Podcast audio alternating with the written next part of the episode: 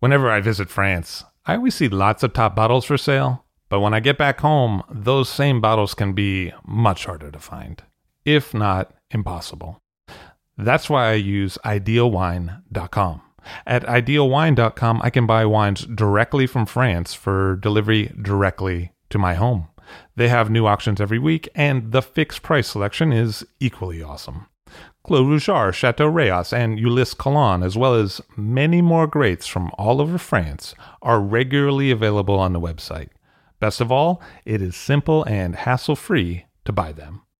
Ideal Wine handles all the customs and logistics hurdles for you and for me. Wines are ordered with a couple of clicks and then they arrive. It is simple.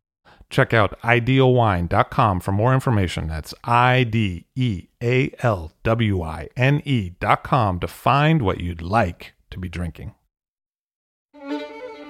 I'll drink to that, where we get behind the scenes of the beverage business. I'm Levi Dalton, I'm Erin Scala. and here's our show today.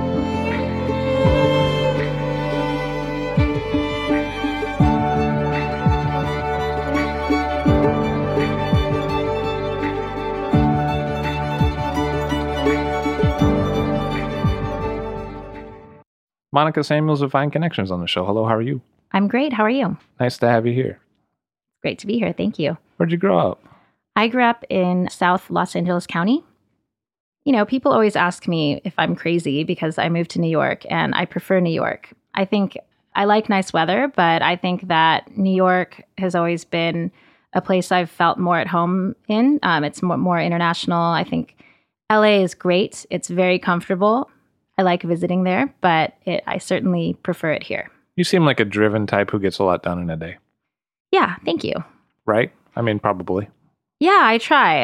Um, I've always really liked to be busy and um, almost probably to a fault because I just kind of, rather than thinking about a plan, I just kind of like to keep myself really busy and see where it takes me. But it's uh, worked so far. What was your family like?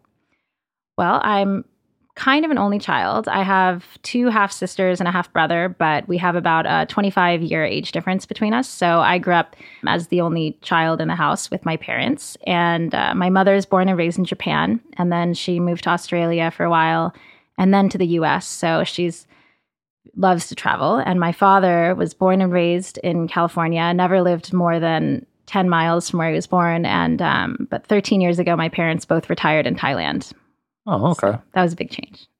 What was it like in the house? I mean, growing up. I mean, My mother was a simultaneous interpreter, and it was very important for her for me to be bilingual. So I grew up, I had a Japanese nanny when I was growing up. We only spoke, we tried to only speak Japanese at home, even though that didn't really work with my father. And I went to Tokyo every summer when I was growing up. And oh, you did. Yes. What was that? I mean, it must have been very different than LA. It was very different from LA. I grew up with a lot of half Japanese kids as friends, so it was a little less a little less foreign than it would sound going um, as far as the culture shock going from LA to Tokyo, but it was it was very different. And um, my dad is Jewish, and so I spent a little time in the Jewish community in Hebrew school as well. So it was definitely a, a big melting pot kind of within my family. I mean, especially traveling regularly between the two, you must have seen a lot of contrast and comparisons in your own mind. I feel like kids are more aware of that stuff. That's true. Um, I did see a lot of contrasts, even though New York is much more multicultural than LA. LA seems very multicultural compared to Tokyo. And so it was, I definitely felt like I stuck out a lot in Tokyo being half Japanese. And I've never really looked that Japanese growing up. And so I think it was very hard to kind of be under the radar in Japan. And the culture, especially over 20 years ago, the culture was really kind of blend in as much as possible. So understanding that and kind of being exposed to that was interesting. And um, and then going, you know, in Japanese school in LA, it was a lot of kids like me. But then in an American school, I definitely stood out. I grew up. Um, I had a Japanese name for the first part of my life, and then I, my mom changed my name, and um, now so it was it was very How did that go down? Exactly.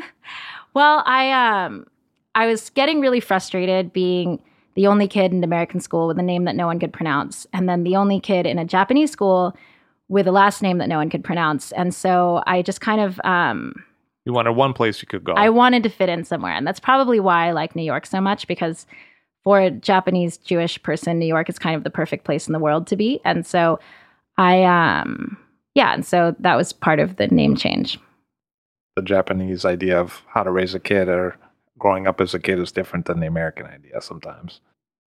That's very true. And I think that, you know, it's interesting because I was just talking to a colleague of mine who just moved his family from Japan to America, and his kids are at very pivotal years of growing up. And it was a decision that he made partially because he wanted them to speak better English, but also because he really wanted his kids not to feel afraid to speak up for themselves and not to feel afraid to have an opinion that was different. And um, I think that Are they kids that are male or female? both. There's a boy and a girl, and they're both half Japanese, and the father is American. Because it seems tougher for girls to speak up. Usually. Absolutely. No? Absolutely. Um, my mother was pretty rebellious. She left Tokyo in her early 20s, and she grew up in a pretty conservative family in Tokyo, and she grew up in the 1940s. So back then, it was considered pretty insane to leave. And so my mother always raised me to speak up for myself, and she always really got impatient and frustrated with being fake, which is kind of a big big part not being fake isn't such a part of the culture but kind of doing the right thing They and might always call it manners, right? right manners and knowing what type of gift to bring when you're not supposed to show up somewhere and showing up at the right time and doing all these things and i'm much more that way than my mother is but she certainly pushed me in the other direction which I, i'm very grateful for now How did you end up in New York? well my parents had retired and moved to thailand and my oldest sister my half sister was living in new york and i'd always wanted to live in new york and i didn't really have a plan i was working in restaurants in LA. And my brother in law actually jumped on the phone with me one night when I was talking to my sister about what I was going to do with my life. And he was so annoyed because we'd had this conversation 20 times. And he said, just move in with us, you'll figure it out. And I just kind of did within a month. And he lives in New York. Yes, they still live in New York. They live upstate now. But What did you end up doing? uh, while I was trying to figure it out, I got a job at Sushi Samba. This was in early 2004. And um, back then, it was a very happening restaurant. It was Sex in the City and always crowded. And they had this rooftop. And it was kind of in this time where people would spend crazy money on sake. And it was the first place to really have a big sake list. And so I got a job as a server there, which was supposed to be a short time arrangement. And I don't know what happened. Three and a half years later, I was still working at Sushi Samba, and I had gotten so many opportunities working there. I um, was a manager. I became the general manager of their Chicago location. I eventually took over the sake program, and the owner of Sushi Samba, Shimon Bokovza, he just had this.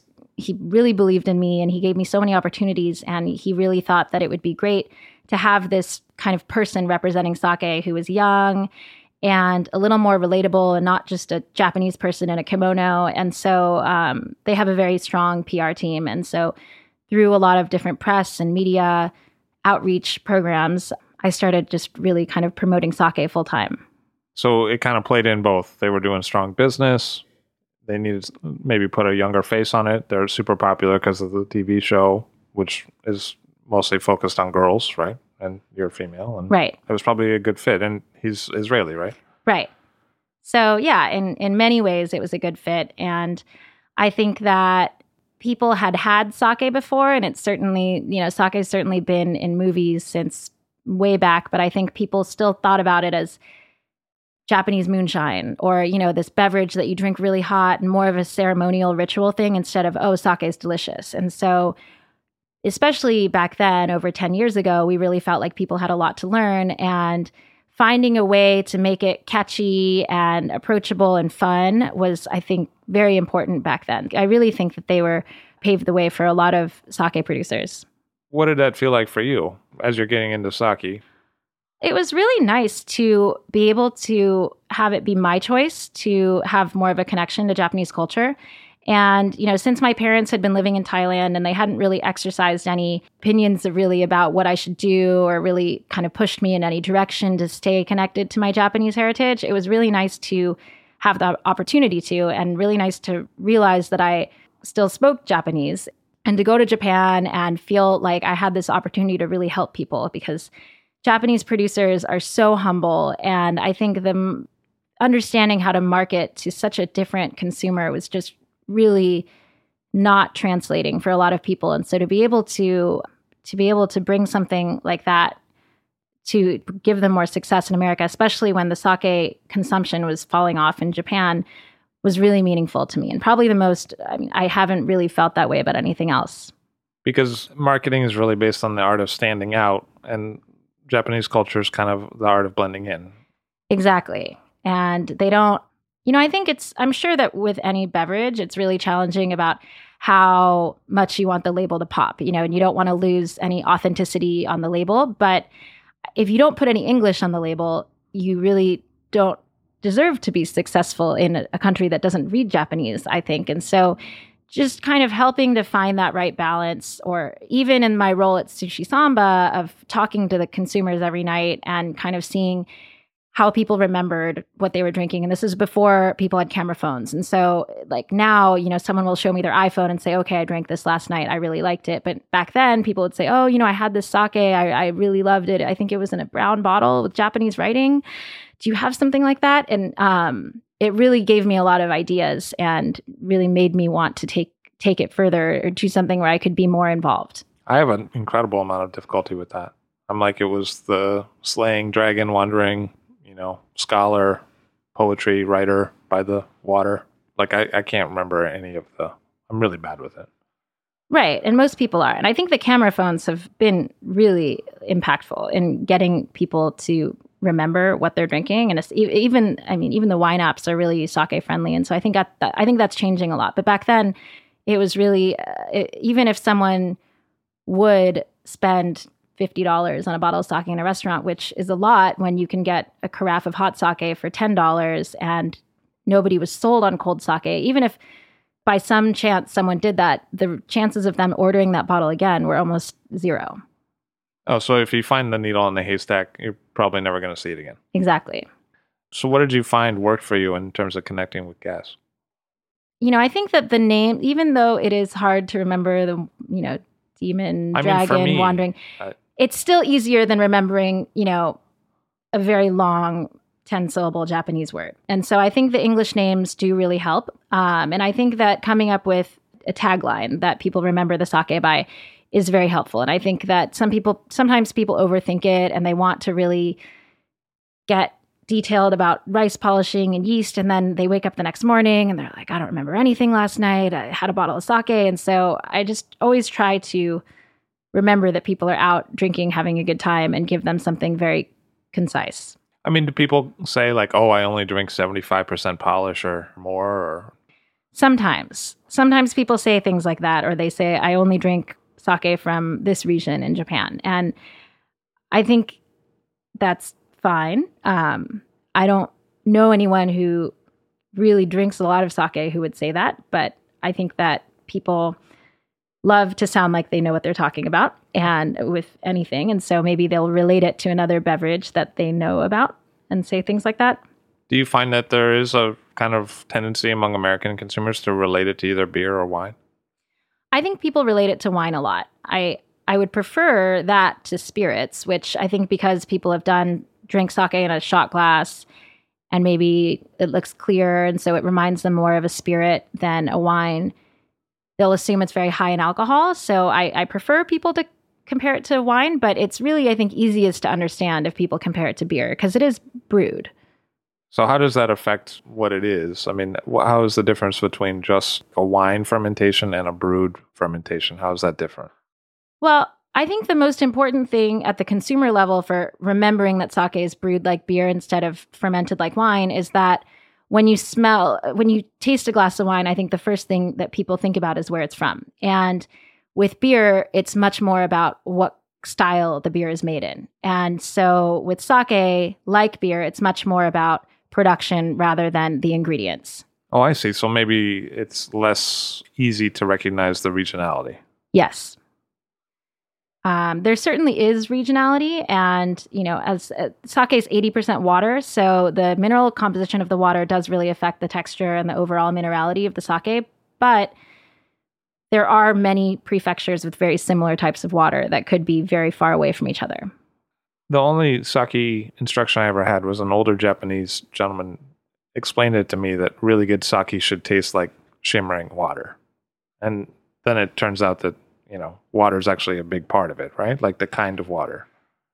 Yes, water is a huge part of it. And um, some people do say that really good sake should taste like water, but I think that that sounds more like vodka marketing, you know, where Sure. if you filter It's something 10 15 times, times, yeah, and it tastes like nothing. Like I was trying to recommend a sake for a wine collector once, and he was getting really frustrated because I, I think I kept starting off with, this is a really interesting sake because blah, blah, blah, blah, blah. And he would say, I don't want anything interesting. I want something that I forget about as soon as I drink it. And it's very hard to find that in an expensive bottle of sake. So I think that sake should be very easy drinking. And I, I see it. I mean, I think what the gentleman was probably trying to convey is sake is clean and refreshing. And so many times, both in restaurants and in retail stores, you know, sake is at the end of the wine list or it's next to the liqueurs and um, the sweet wines. And so people have this idea that sake is sweet and very boozy. And so it's definitely not that. You know, I'd much rather see sake near the rosés in a wine list or in a retail store because I think that that is, you know, it's summertime, it's hot outside, have a crisp, refreshing glass of sake. But I think that I think that it's still selling it short, saying it should taste like water. Because a lot of times they taste fruity, right? Yes, yeah, f- fruitiness is a very big characteristic of sake, and I think you know the there are certain people who are working on sake flavor wheels and aroma wheels, and I think that it is very helpful, and we're we're coming up with one as well. And I think that you know it's definitely a different spectrum of fruit notes. You tend to find a lot of banana and melon and lychee and green apple and grapefruit and um, certain. You know, I think that banana is not necessarily the best thing to say when you're tasting wine, but with sake, it can be very good. So I think that the fruit notes are easier to understand for people. Do those fruit notes sort of correspond to certain styles or certain production? Yes. In general, the more ginjo and daiginjo styles of sake tend to be more fruity and floral. And junmai as a style tends to be a little more rustic and earthy. I see. And so you're at the restaurant, and what are some of the other challenges to just getting this beverage in front of consumers during the era of the cosmopolitan being super popular? Well, I think that the challenges are volume of portion. People have no idea how to serve sake. And so I think that it has to be in the context of people drinking cosmopolitans and people drinking glasses of wine. So if you're serving a two and a half ounce glass of sake, it's going to be very hard to convince that person to get a second glass when they're looking at someone having a five ounce cosmopolitan or a five ounce glass of Chardonnay. So I think size of the glass, I think serving it in a glass that is big enough so that people can swirl it and, and see the sake, experience the sake as it evolves in the glass is very important. Oh, is that true? Because a lot of times I feel like I'm served in little glasses, sake. Yes. And um, that is definitely more of a cultural thing. You know, I think pouring for someone else is a huge expression of generosity and hospitality. And, you know, it's it, as far as manners go, if you're sitting next to someone and, and they have an empty glass, you're really looked at as being very rude. And the more times you can refill someone's glass, I think the more of an expression of hospitality it is. So that is really a lot to do with the small glass. But sake does certainly open up in the glass, especially Junmai sakes that are a little more layered and do take a little more time to express themselves. And I think that psychologically, too, if people are drinking a sake in a wine glass, it makes them take it a little more seriously already. That I certainly believe. I mean, I've seen that with champagne, even. You know, yeah, definitely. where people left the flute, went to the tulip, and started thinking about it more as a serious wine. Right. So, what about the carafe? Because a lot of times when I go to restaurants, I see people pour into a carafe and then pour into glasses. Does that help with the sake taste? I think it can help in terms of aerating the sake. You know, I think that some sakes, the more, you know, some sake producers tell me that they really like to have their sake with a bottle that's been half empty for a while because the more air that's in the bottle, the more expressive the sake is. And so Oh, interesting. some sommeliers even like to decant sake. But other than for that reason, I think the carafe is more of, you know, for looks. oh, okay. So it's more about a show. Yeah.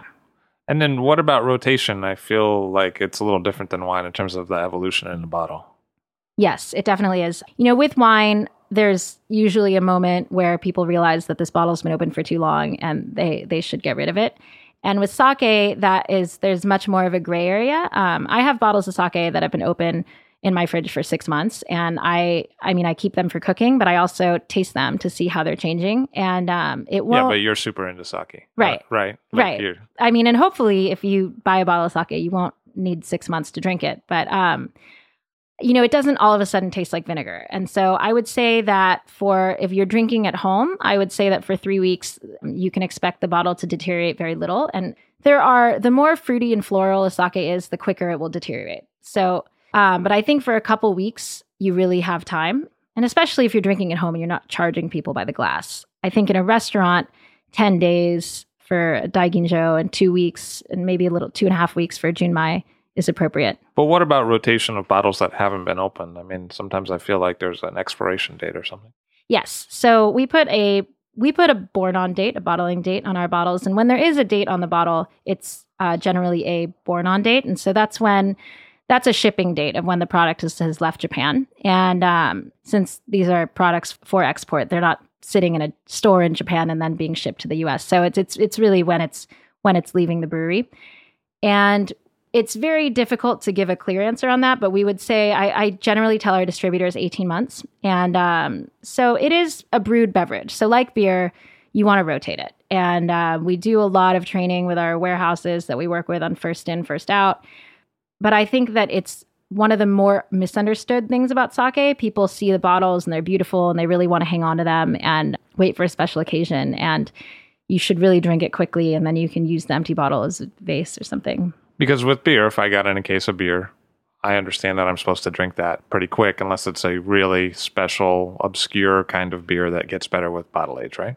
Exactly. And even those bottles, probably you would assume that they've been bottle aged already for Already, you. So they- yeah, so I, I think there's almost there's very little sake where you would buy it and say that you want to lay it down for a while. Although there are always exceptions to the rule. Do you have experience with those kind of more aged styles? Yeah, we do. We have a couple sakes in our portfolio that are aged, and um, aged sake is a very, very small category in Japan. But I think it's something that, since sake consumption has dropped off so much in Japan, and it's definitely on its way back now. But five years ago, it was really kind of people were bored with sake. As far as people in big cities you know they'd been watching their grandparents drink sake and they were much more interested in what was happening in the western world beverage wise and so a lot of the experimental styles i think have been helpful in getting people excited about sake again. And so if you go to sake bars in japan you will generally find some kind of funky aged sake. And um, and I say funky because it gener- it, it's it's a very people we're still they're still kind of figuring out how to make the aged sake production is getting better all the time. And so I think that um some of them are great and I think that they can really be very interesting and if you have a Japanese restaurant, I think it makes a lot more sense to serve an aged sake as an after dinner drink than all of a sudden giving someone a glass of port that has nothing to do conceptually with the restaurant. And so I think it really has a place in dining. But what would be the flavor signatures between an aged style and a fresher style? You would generally select a more savory or umami rich sake to age. And so those characteristics, like the mushroom and the savoriness, the salinity of the sake would come out, you know, generally a little more of a nutty, definitely more texture, more viscosity. Sometimes there doesn't seem to be a lot of um, bitterness to sake. Do you find more textural elements to some of the age styles? Yes, definitely. It does become oxidative in style. I mean, with sake, because, you know, with this Maillard reaction, if there is glucose and starch present, then oxidation happens in the bottle without any oxygen exposure. And so that oxidative style does give a lot more texture to the sake. And what's the percentage in terms of sake production that which is determined to be for an age style? I mean, what's the percentage of aged sake the market? Very, very little. I would say still less than 1%. Oh, really? That little? Yes. How many sake breweries are there in total? Some people say 1,200 and some people say 1,000. I was just in Japan a couple months ago and I was hearing 1,000 a lot more as far as actively producing. In Japan. Yes. And then how much of that is exported? you know, it's still a really, really small percent. I was talking to one of our producers the other day who says that they export 18% of their sake, and that was a staggeringly high percentage. So, I mean, I would, but but as far as number of producers, I would say that probably about 300, a little over 300 producers are exporting to the U.S. So it's about a third of the, Yeah. the amount of Japanese producers. there. Yes. And are people making sake in other countries? Yeah, they are. Um, there's a lot of craft breweries emerging in the U.S. Some in Canada, Norway, Australia. Are those mostly Japanese expats? No, they are very rarely.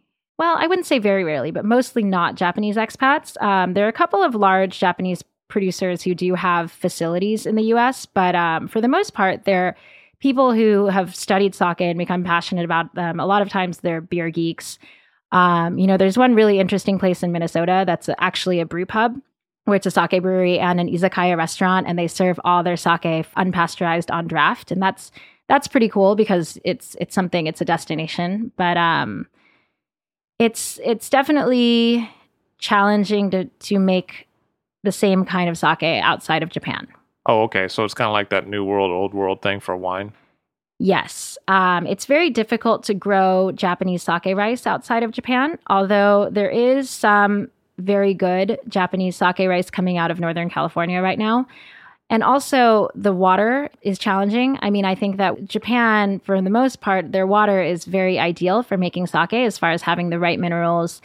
And there's a lot of filtration that needs to be done to the water in most cases uh, outside of Japan. Because a, a lot of that's probably melted ice water in Japan, Right, right? right. So kind of purity that you maybe wouldn't find if it were lake water. Exactly. Or from a reservoir. Do you find differences in water in Japan, like in terms of composite makeup of the water? Yes, absolutely. Um, I was just in Hiroshima this year, and it was very interesting because they say that the birth of Ginjo sake is in Hiroshima, where people talk about the birth of sake being in Kyoto, and that's a pretty well-known idea. And uh, but the water in Kyoto is is higher in mineral content, and they using those same principles, it wasn't possible to make sake in Hiroshima because the water is so soft. So figuring out how to do this very cold, long fermentation, which is associated with making ginjo, um, it's cold enough so that these aromatic compounds are produced and they don't evaporate. So that style, people say, started in Hiroshima. Very different water. Oh, okay. So kind of actually leading to a whole different style of sake. Yes. So back to the restaurant side, how does sake pair with food, or is it supposed to pair with food?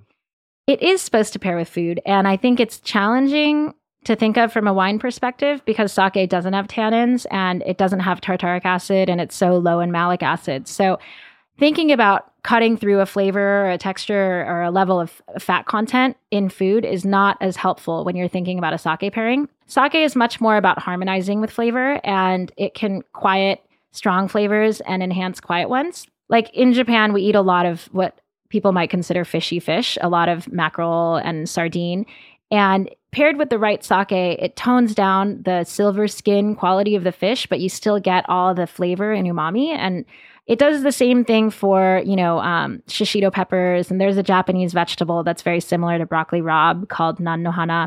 And um, you could have something like that, which is a pretty peppery vegetable. And if it's in a delicate dashi broth, it might really overwhelm the broth if you eat it alone. But with the right sake, it soothes those green flavors and brings out the umami. So I think it's a very different, you know, I think people understand how having wine with food can elevate your food experience, but I think they still think about having sake with food like, oh, I'm having sushi, so I should order some sake because it's the right thing to do instead of how is this making my food taste better.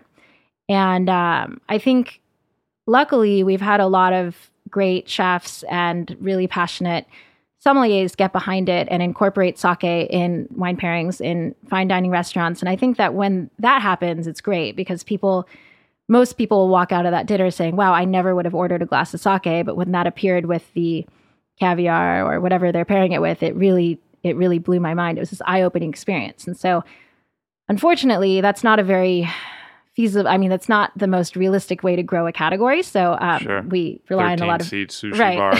we rely on a lot of other channels as well. But I think that slowly people are understanding how sake can change a dining experience. And what did you find with the interaction of sake and sushi? I mean, how did that work out for you?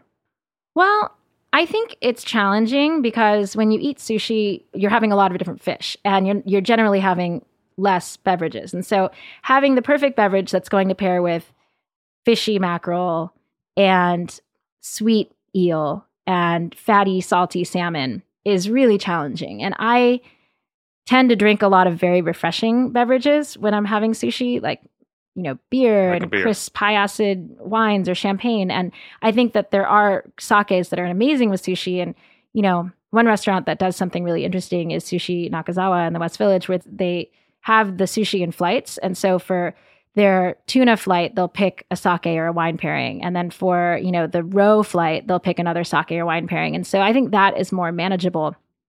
But we never really, as a company, we never recommend sake with sushi because I don't know, it's not, people aren't going to go home and have this light bulb moment of, oh my God, that California roll was so good with the sake. And sushi is too big of a category to say, and sake is in too big of a category. Oh, that's interesting. So the point where a lot of people would think about having sake is maybe not the best introduction to it. Like going to that sushi restaurant to Westerners thinking like, oh, here we are at the Japanese place. Let's get some sake to be in theme.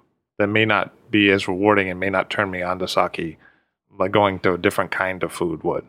Well, I think it'll still be really good, but it won't be, it won't really get someone to understand the philosophy behind pairing sake with food. And what about temperature? I feel like sake is served at all kinds of different temperatures. Yes. So we the short answer is premium sake should be consumed cold.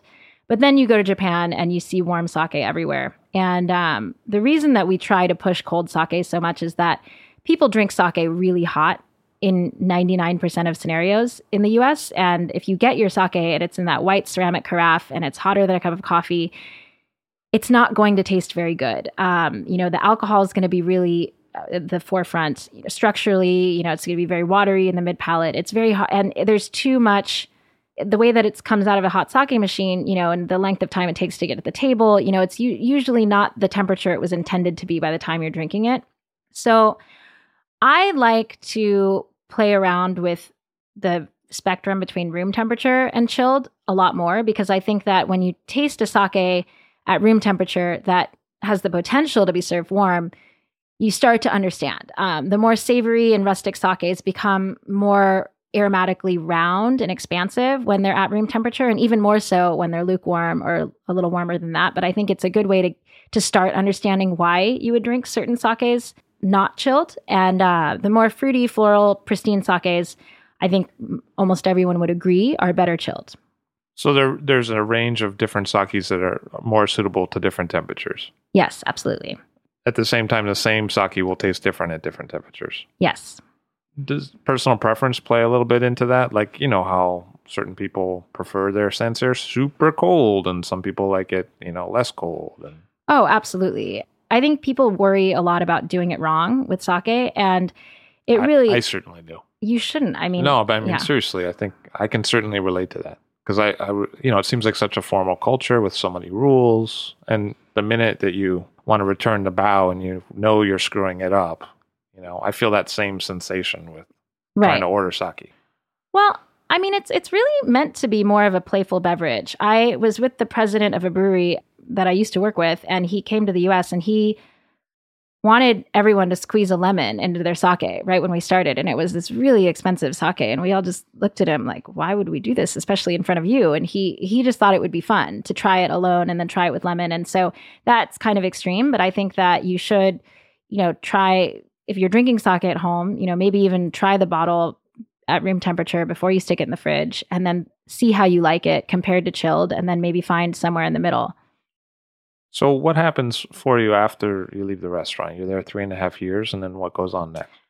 I was doing a lot of promotional uh, sake promotional things with with different print and TV publications and networks and I, podcasts. Yes. and I was contacted by Southern Wine and Spirits um, by Jim Allen, who was the vice president of the wine division in New York at that time. And I had never, I mean, I ordered stuff from Southern Wine Spirits, but I had never really even thought about going into the distribution side. And I didn't really have a plan for what to do next. But I'd kind of done everything that you could do at the restaurant that I was working at. And so I was thinking about making a change. And um, it seemed like a really good opportunity. They were interested in getting becoming a larger player in in the sake game and they had a couple big companies and they wanted to bring in more and instead of you know they have so many things to do and so the idea of having someone who knows about sake to come in and choose for them was really appealing and so it was great for me because i got to kind of decide what to bring in kind of help figure out pricing figure out different ways to incentivize and motivate a sales force. And I learned a lot. I ended up working with Southern Wine and Spirits for six years and uh, mostly in New York. And I got to interact with a lot of different markets. And it was a big success for the company. And they ended up creating a similar role in a lot of different markets. So it was, it was really, it was a great experience. And um, I really learned a lot. At a young age. Yes. Seems like it. Seems Yes. like consistently you've had a, a fair amount of responsibility at a young age. Yes. and it felt like you kind of hit the niche of what was needed in the market. Like right about that time that people said, like, "Oh, younger sommeliers, let's put them in the press." You were there with the sake knowledge as a young female. Yeah, I feel very lucky. Um, it was definitely a lot of being in the right place at the right time. And um, well, I mean, I wasn't, I, I wasn't trying to say that. You know, I wasn't trying to take away from your achievement. Oh no, not at all. I I feel very I feel very lucky that people were willing to to even consider that, you know. And I think that working for a company like Southern Wine and Spirits where it is very old school in in the way that they do business and for them to really take sake seriously was I I was really surprised, I guess. And um and then at Sushi Samba, you know, kind of coming in when they were growing so aggressively as a restaurant group and being able to kind of being the person with the most experience after just a couple years and being the first candidate to send to new projects was was great. And so it was um, it was definitely a lot of experience in a really short amount of time. And at the same time, it sounds like the export category was growing while the domestic sake market in Japan was kind of stagnant or sinking. Yes, the export channel has grown pretty consistently. Definitely around you know 2009, it was it was hit pretty hard. But right now, I mean, right now the export category in sake export to the U.S. is growing about three percent, which is good, and I think it's it's on an upswing again. What'd you learn on the distribution side? I mean, what was that like? Well, it was it was interesting. It had a lot of challenges. I've only really had experience with the New York market, and Southern Wine and Spirits in New York is um, the sales force is unionized, and so it was my first time working with with unions, um, which are not without their challenges. You know, I representing a portfolio that was so big was also a really great learning experience. I mean, learning how it certainly made me not a snob at all. You know, I think that it's very every every type of customer is very important and and I would see how much sake we were selling in these bulletproof liquor stores in the Bronx and it would really um I mean, we really needed that business and to some suppliers, we needed that business a lot more than a sake by the glass at a fine dining French restaurant that maybe yielded, you know, one case a month. So understanding how to please a lot of different importers was great, and um, you know, really understanding how to manage profitability and you know, how to try to multiply myself as much as possible was great. But I think, I think I had kind of gotten to the point where I was ready to make another move, and um, working for an importer was something that I had thought about for a while, and um, there weren't really a lot of companies that would have been the right fit for me in the sake world. I mean, there are a lot of very Japanese companies. And I think talking about the culture of fitting in, especially with females, you know, I was, uh, I don't know if that would have been a, a match made in heaven. I'm kind of um, opinionated. And I think that it's that like understanding that there's the right time and the right place to speak your mind is not something that I was really taught. And so that didn't seem like, uh, sustainable idea. And um, I'd always, I'd always really admired Vine Connections. I used to purchase a lot of sake from them on the restaurant side, and um, I it's a very small company, and so I knew the owners pretty well. And so we had been kind of talking about what my next move would be for a couple years, and um, it was it was a long long term goal idea that I would come and work for them. And I, and, you know, due to timing, we would kind of go through these periods where I'd say, well, you know, I'm really not ready. And they weren't ready, and then finally everything fell into place. So I've um, I joined Vine Connections in January of 2014. So it's been a year and a half now. Congratulations. Thank you. So, what's the difference between working for one portfolio as opposed to working for a number of different supplier portfolios put together? It's very different. You know, we're in all 50 states and several provinces of Canada. So, really understanding how to get things done without being there physically was a big challenge for me because I'm kind of a control freak. And so, the idea of just trusting other people to do things and not being able to jump in the car, jump on the subway, and go fix, uh, put out a fire myself was was a big transition. And um, we work with small to medium sized distributors all through the country, and so that culture is very different. It's less aggressive, and it's it can be great because I think that you work with a lot of really passionate fine wine people, but working with a product that is fragile like sake and understanding how to do that in the most um, efficient ways possible and not having to destroy a lot of product because it's getting old and making sure that people who might have a huge passion for selling burgundy but aren't haven't fallen in love with sake or actually thinking about sake can be hard but overall they're all challenges that i, I really love right now what about in the market? I mean, now that you see the whole country and also Canada, like you said, how do those different areas vary? I mean, what are strong sake markets? What are markets that I might not expect to be strong sake markets?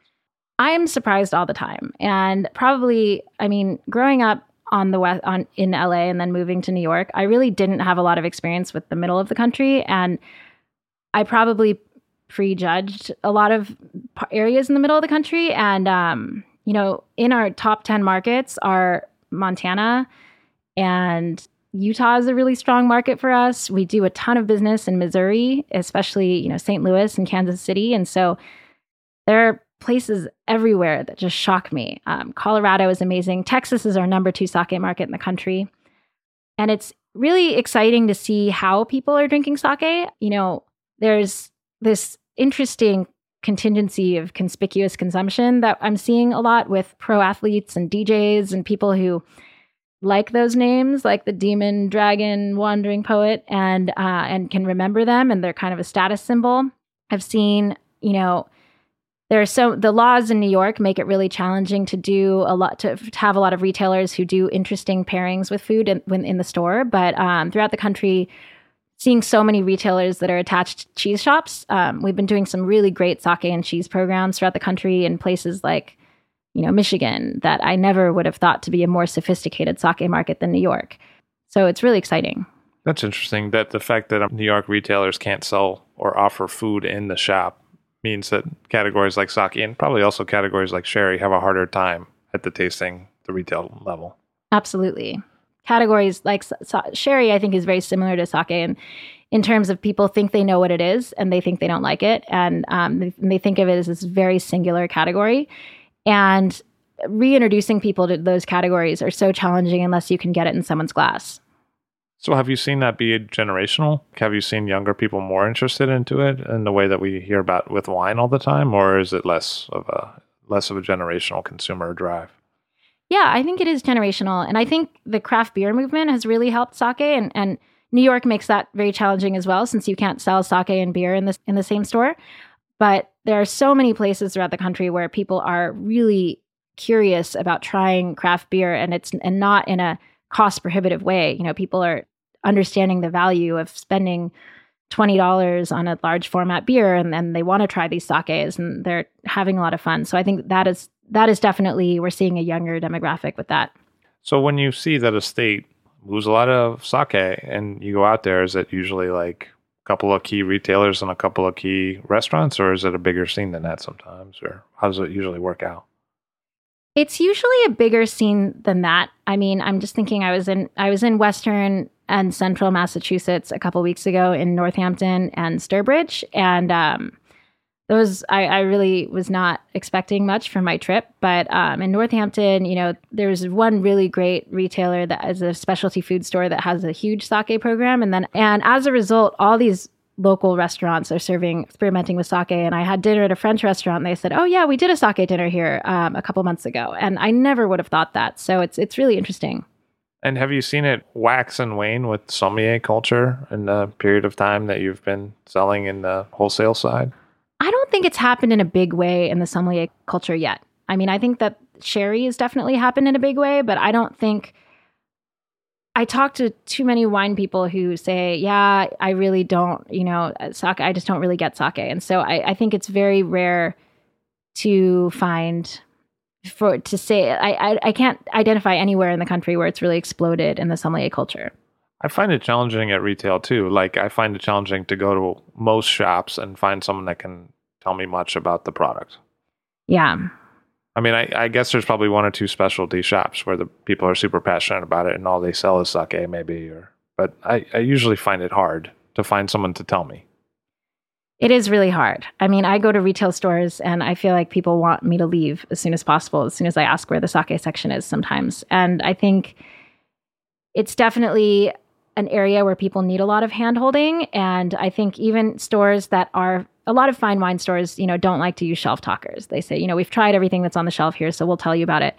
But they'll still want to use sake shelf talkers because they're like, well, we tried these, but it's all a blur to me now and I can't find my notes. So I think people need a lot of handholding and i think that a lot of people in retail feel like they need to understand more than they than they really do about sake in order to sell it where if you can just say everyone has a different way of selling it. You know some people say oh you're a you like dark beers you should drink this sake. You're a you know oregon pinot noir drinker you should drink this sake. Or some people will say oh the, some people just like to describe them like wine. You know this is white peach and grapefruit and you know peppery finish. And I think those are all great, but I think that none of those really require saying, well, you know, the rice polishing mill actually looks like this, and you can put 700 kilograms of rice in at one time, or anything really technical that people feel like they have to get before they can introduce someone to sake. Besides the fact that you speak Japanese and you can read a label, what has worked for you as a handle to tell one sake apart from another? I mean, do you focus more on the style of the sake, which sometimes seem a little fluid, like you can sometimes when we've talked about sake, you've been like, oh, well, this is a Junmai that could also be, some could call it a, a daiginjo, or it's on the border, like with, you know, German wines, often like this, like, oh, could have been a Kabinett, but we called it a spätlese, you know, that kind of thing. But how is it that you remember? I find, not to sound like a complete idiot, but I guess I am on this subject, but I have a hard time keeping the handles or the categories straight to remember for the next time. What's easy for you to do this? Well, I think it's really hard. And I think that that is where we lose a lot of the SOM community because I think that the empowering thing about studying wine, with exception of some German wines and other more challenging regions, I think that the more you study a region, the more you can generalize what's in the bottle before you open it. And if you look at the bottle and you see these words, you can say, well, I know that vineyard is like this, or I know that that was a difficult vintage, right? I know this. And so with sake, it's far less you really have to know the producer. And I think it's really uh, important for importers to to have really good tasting notes and to have information on the back label and to really give information to um, their distributors and to consumers because it's not. I mean, you could taste two Junmai Ginjos that couldn't be more different, and that one of them could taste so much more like a Honjozo, you know. And so it's very difficult to generalize by style. I mean, I do often say that generally speaking, Junmai tends to be more rustic and earthy. Ginjo tends to be more fruity. Dai Ginjo tends to be more floral and herbaceous, but there are countless exceptions to the rule. So, in that way, I think it's just you have to rely on what's information is provided on the bottle or by the producer a lot of the time. So, you really kind of have to be opening bottles. Yes. You can't, you know, because it doesn't link to regionality, like you said, so much as right. wine does you can't make general assumptions that kind of in a lot of ways probably make the wine business work. You know, right. where you can kind of project what the taste will be, tell it to someone convincingly, and then they go and buy that bottle because you know not all the staff tries every bottle. Exactly. But in this case, it's more difficult if you don't directly try it. Right. And we put, I mean, we put tasting notes on our back labels, and I think they help a lot, especially in a restaurant, because I think you know, if a server can just sneak a peek at the back label before they bring it to table, all of a sudden they'll sound really knowledgeable and get a better tip. So I think that that helps a lot, but it is, you have to taste a lot of sake to feel comfortable with it. Are there special terms or certain terms that I should be thinking about if I approach sake? You know, in the world of wine, there's terroir is an important term, but so is reserva. You know, are there terms for sake that are common terms that I might not know? In the world of premium sake, and 73.8% of sake that's produced in Japan is not premium. And so the big difference between, well, there's two big differences between premium and not premium. One of them could be the polishing of the rice, and another could be the addition of neutral spirit distilled alcohol to the sake. So premium sake cannot have more than 10% of the total weight of rice used of alcohol added. And pre- most premium sake is polished to at least 70%. So within that world of premium sake, everything is either junmai or not junmai. So when you see the word junmai on a label, whether it's junmai, junmai ginjo, junmai dai ginjo, it means pure rice sake that's in the premium category. And if you see just ginjo or dai ginjo, it is not pure rice sake. And I think the way that's translated in English, often people feel like pure rice sake is superior, but uh, I would think that. But it's really a stylistic difference. Um, the reason that you would add alcohol at the premium level, um, it's not enough to extend the yield of the sake, and it's not enough to increase the alcohol content. And it does it's added right before pressing, so it doesn't fortify the alcohol. What it does is there are certain you know aromatic compounds that are produced during fermentation that aren't water soluble. So when you add that little bit of alcohol, it opens up those aromatics and it lightens the overall impact of the sake. So we call or I call non-junmai sakes like session sakes a lot of the time because you can, you know, they don't weigh down your palate. They're really refreshing and you can drink a lot of them and they tend to show better initially because you get you really understand the sake right away. And so it's kind of like putting a little water in your scotch. Like it makes it releases the fragrances. It makes it a little easier to drink. And um, often, some of the most expensive sakes are. You often see daiginjos that are more expensive than junmai daiginjos, and so it's not a inferior term, but I think the way it's translated, people say, "Oh, I only want the pure rice sake." So that's interesting. That by adding alcohol, you can make it seem lighter. Mm-hmm. Yeah, and it it's almost always a sugarcane spirit distillate rather than a rice distillate. It's found to be more neutral and it's it's a little more cost effective. And what are other some key terms of sake connoisseurship that maybe I might see on a bottle and really not understand? Well, one that you might see a lot lately that is a pretty small category in sake but is very strongly represented in export are Yamahai and Kimoto. So Yamahai and Kimoto tend to be more uh, high acid sakes that have a little are more robust and sometimes have a little bit of gaminess to them.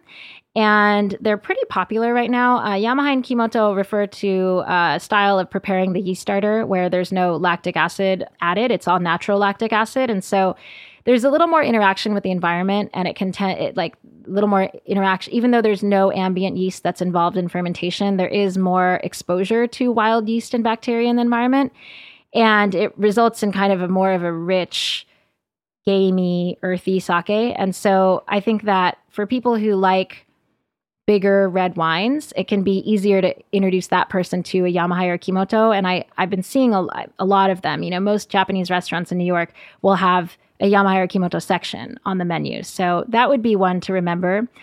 Another one that you might see a lot is Genshu. Genshu means undiluted. So sake yeast can ferment to you know 16 to 20 percent alcohol on average. And generally after, at that point it's diluted with water to bring it down to a more you know 14 to 16 percent percentage level. And genshu is undiluted so they generally tend to be more high impact really highly concentrated almost have a candied texture.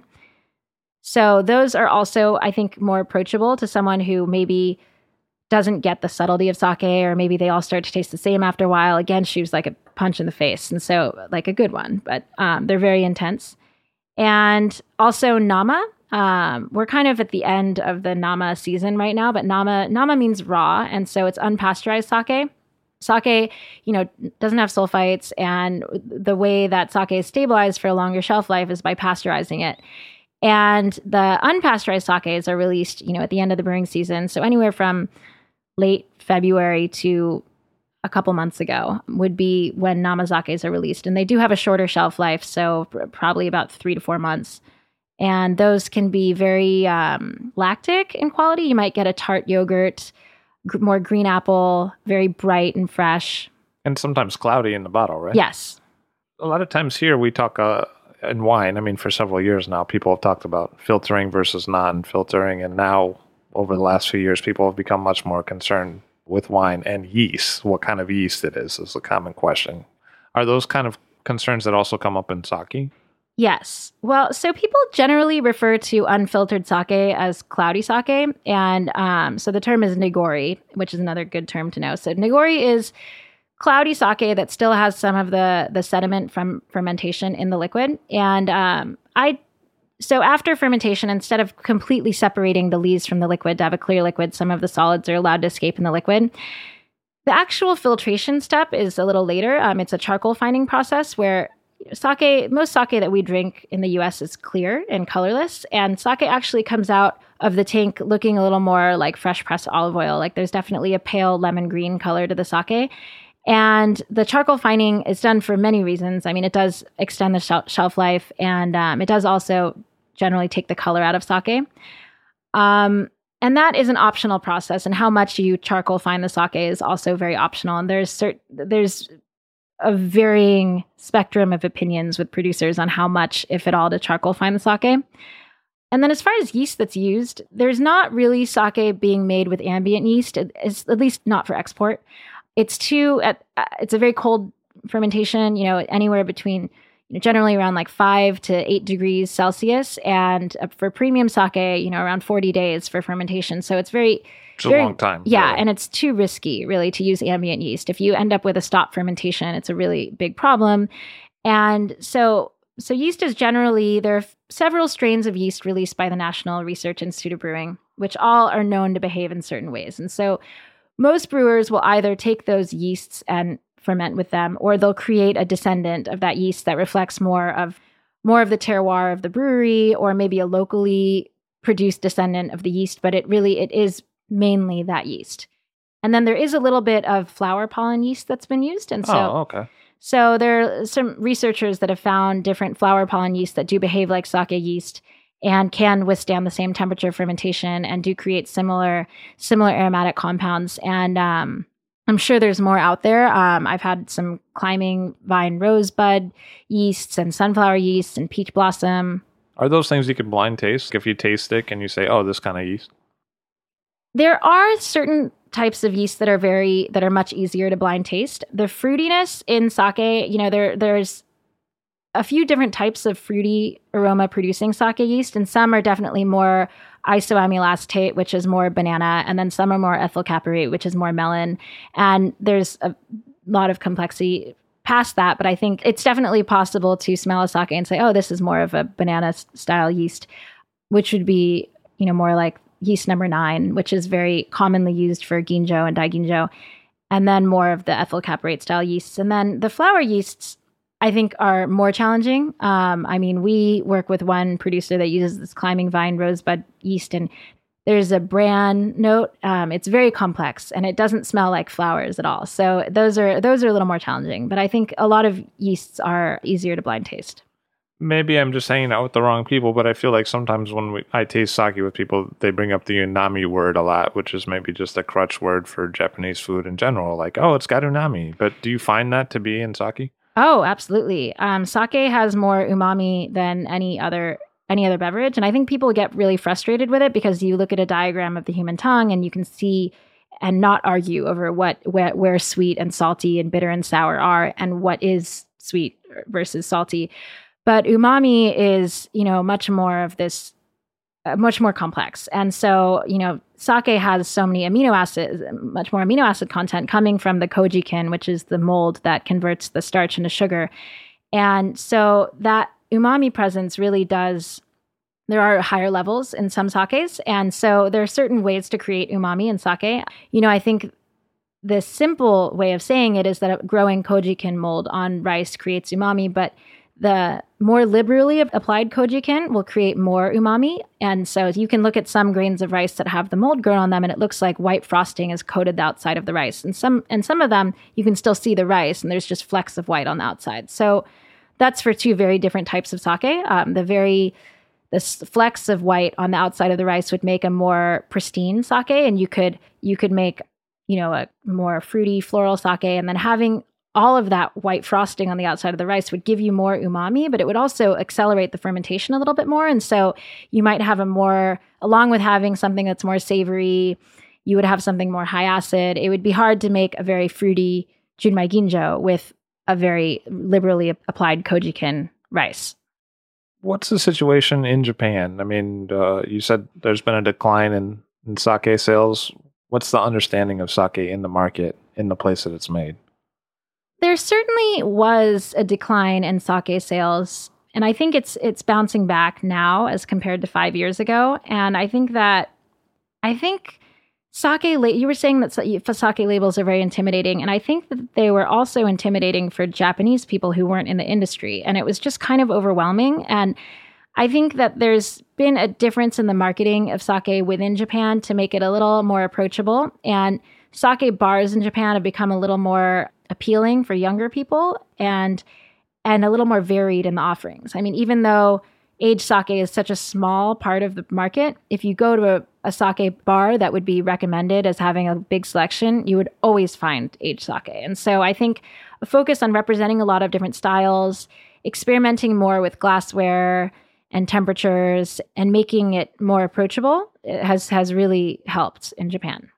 And sometimes I feel like with Japanese crafts in general, like there's some sort of spiritual overtone, at least historically, with the kind of craft that and, how it's come about. Are there ever ties into religious practice with sake and, and its history?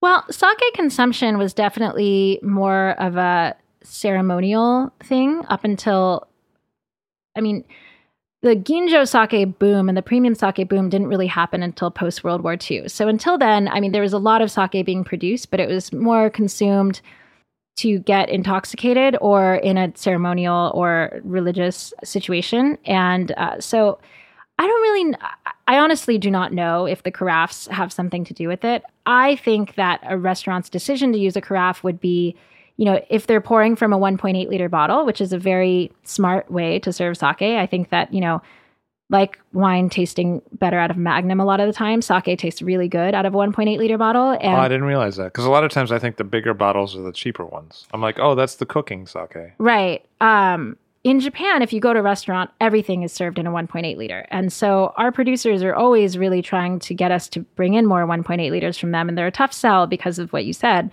I think. And, um, but serving from a 1.8 liter in a restaurant is great. I think it's, it's, presentation wise, it's, it's a little more dramatic and it tastes better in a 1.8 liter. And I think that it lasts longer shelf life wise. So 300 milliliter will deteriorate much faster than 1.8 liter, and um, and then you can leave the bottle open for a while. I mean, the sakes that we we choose to carry in our 1.8 liters, we've really experimented and beat them up and left them open for a long time to see how they hold up, and so they're they're quite sturdy. So in a situation like that, I think carafes would be great.